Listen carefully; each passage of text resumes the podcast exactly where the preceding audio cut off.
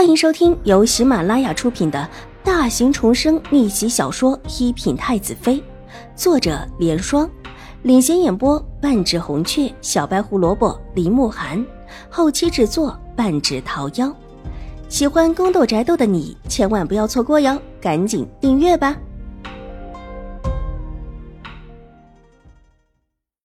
第五百零二集，兴国公夫人没有提防邵元浩会推她，差一点摔倒。她身边的大丫鬟乐清即上前扶了她一把，才让她踉跄着站稳。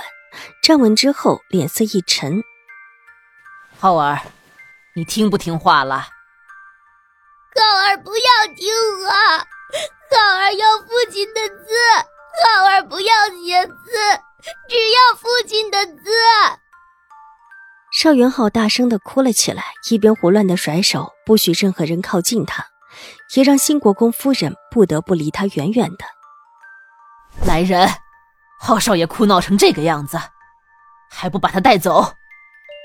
兴国公夫人的眼底闪过一丝厌恶，但脸上却做出一副关心的样子。申嬷嬷急忙走出来，就要去抱邵元浩走。浩少爷，跟老奴走。上次啊，浩少爷喜欢的两个蛐蛐儿，两个小厮已经找到了。浩少爷，我们去看看，听说特别的厉害，其他人的蛐蛐儿都打不过这只。我不要，我不要蛐蛐儿，我只要父亲，我只要父亲的字。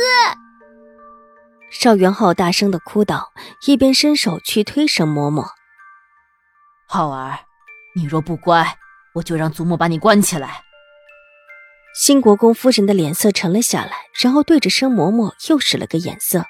申嬷嬷会意去抓邵元浩的手，一边还哄道：“浩少爷别哭了，去跟太夫人说说，太夫人说不定就会心疼您的。”邵元浩犹豫了起来，兴国公夫人生气了，她似乎有一些惬意，含泪的大眼睛看了看兴国公夫人，又看了看身后的尹强。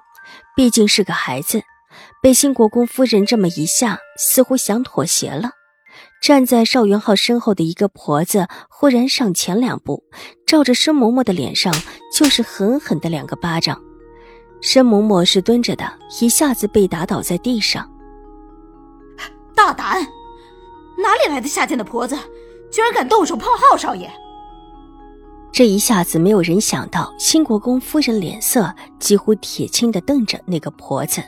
虽然大长公主的颜面她不敢驳，但一个婆子她还是敢动手的。放肆，这里是兴国公府！兴国公夫人厉声道。婆子不慌不忙地看向兴国公夫人，侧身扶了一礼。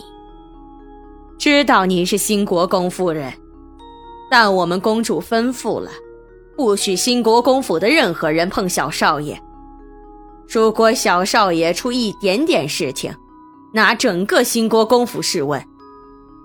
我们郡主已经不在了，这可是我们公主唯一的骨血，皇家血脉，不是谁想碰就能碰的。这话说得毫不客气，几乎是直指兴国公夫人不能碰邵元浩。如果这话是其他人说的，兴国公夫人当场就一个巴掌甩过去，但偏偏这是瑞安大长公主说的，而所谓的皇家骨血也是半点没错。邵元浩的母亲是清华郡主，可不就是皇家的骨血？你只是一个下人。兴国公夫人脸色阴沉下来。老奴虽然只是个下人，但也是我们大长公主从宫里要来的。老奴之前是侍候太后娘娘的。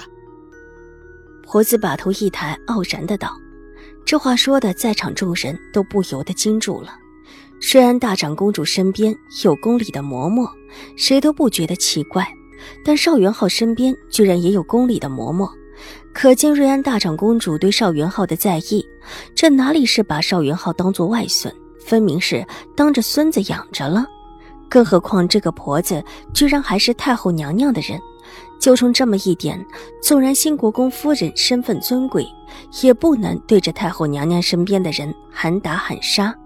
或者说太后娘娘身边的婆子就算是无缘无故的打了申嬷嬷几个巴掌，那也只能够自认倒霉，算是白打了，难不成还能够打回去不成？这里面可不只是瑞安大长公主的面子，还有太后娘娘的面子。跟着新国公夫人过来的几位夫人面面相觑起来，瑞安大长公主这是要真的把这个孩子抢过去了，这于理不通啊。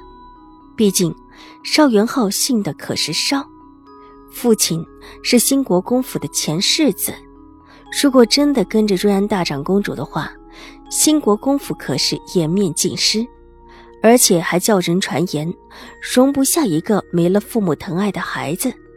这种事可大可小，而且还联系到了皇家。几位夫人原本就只是想看看新国公府出了什么事，想不到居然看到这么一出。站定在院门外，一个个神色沉默。皇家的事情最好别插手，谁插手谁倒霉。院内诧异的安静下来。秦婉如看到新国公夫人脸上青一阵白一阵的，显然在努力地压制着心头的怒气，心里一松，有瑞安大长公主护着，邵元昊今天看起来不会吃亏。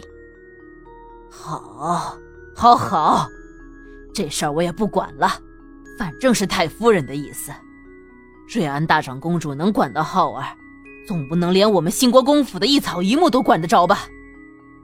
兴国公夫人的脸上有一些挂不住了，恼怒地说完之后，便带着自己的人转身回去，一副不想再插手此事的样子。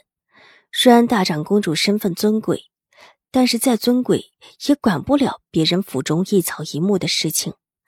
今天刷不成还有明天，既然打算把这影墙给刷掉，新国公夫人还不相信自己刷不了。新国公夫人走了，那几位夫人自然也跟着一起走。影墙边独留下瑞安大长公主的人和邵元昊。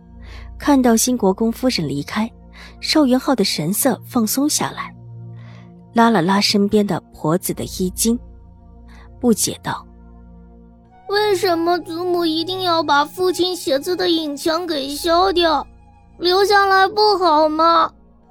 父亲还特意的给浩儿留了一块地方，以后浩儿的字要和父亲的在一起的。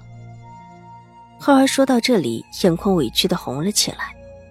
他虽然没有见过生父，但一向也是以生父为荣的，从没有见过生父的脸也没妨碍他想起自己的父亲。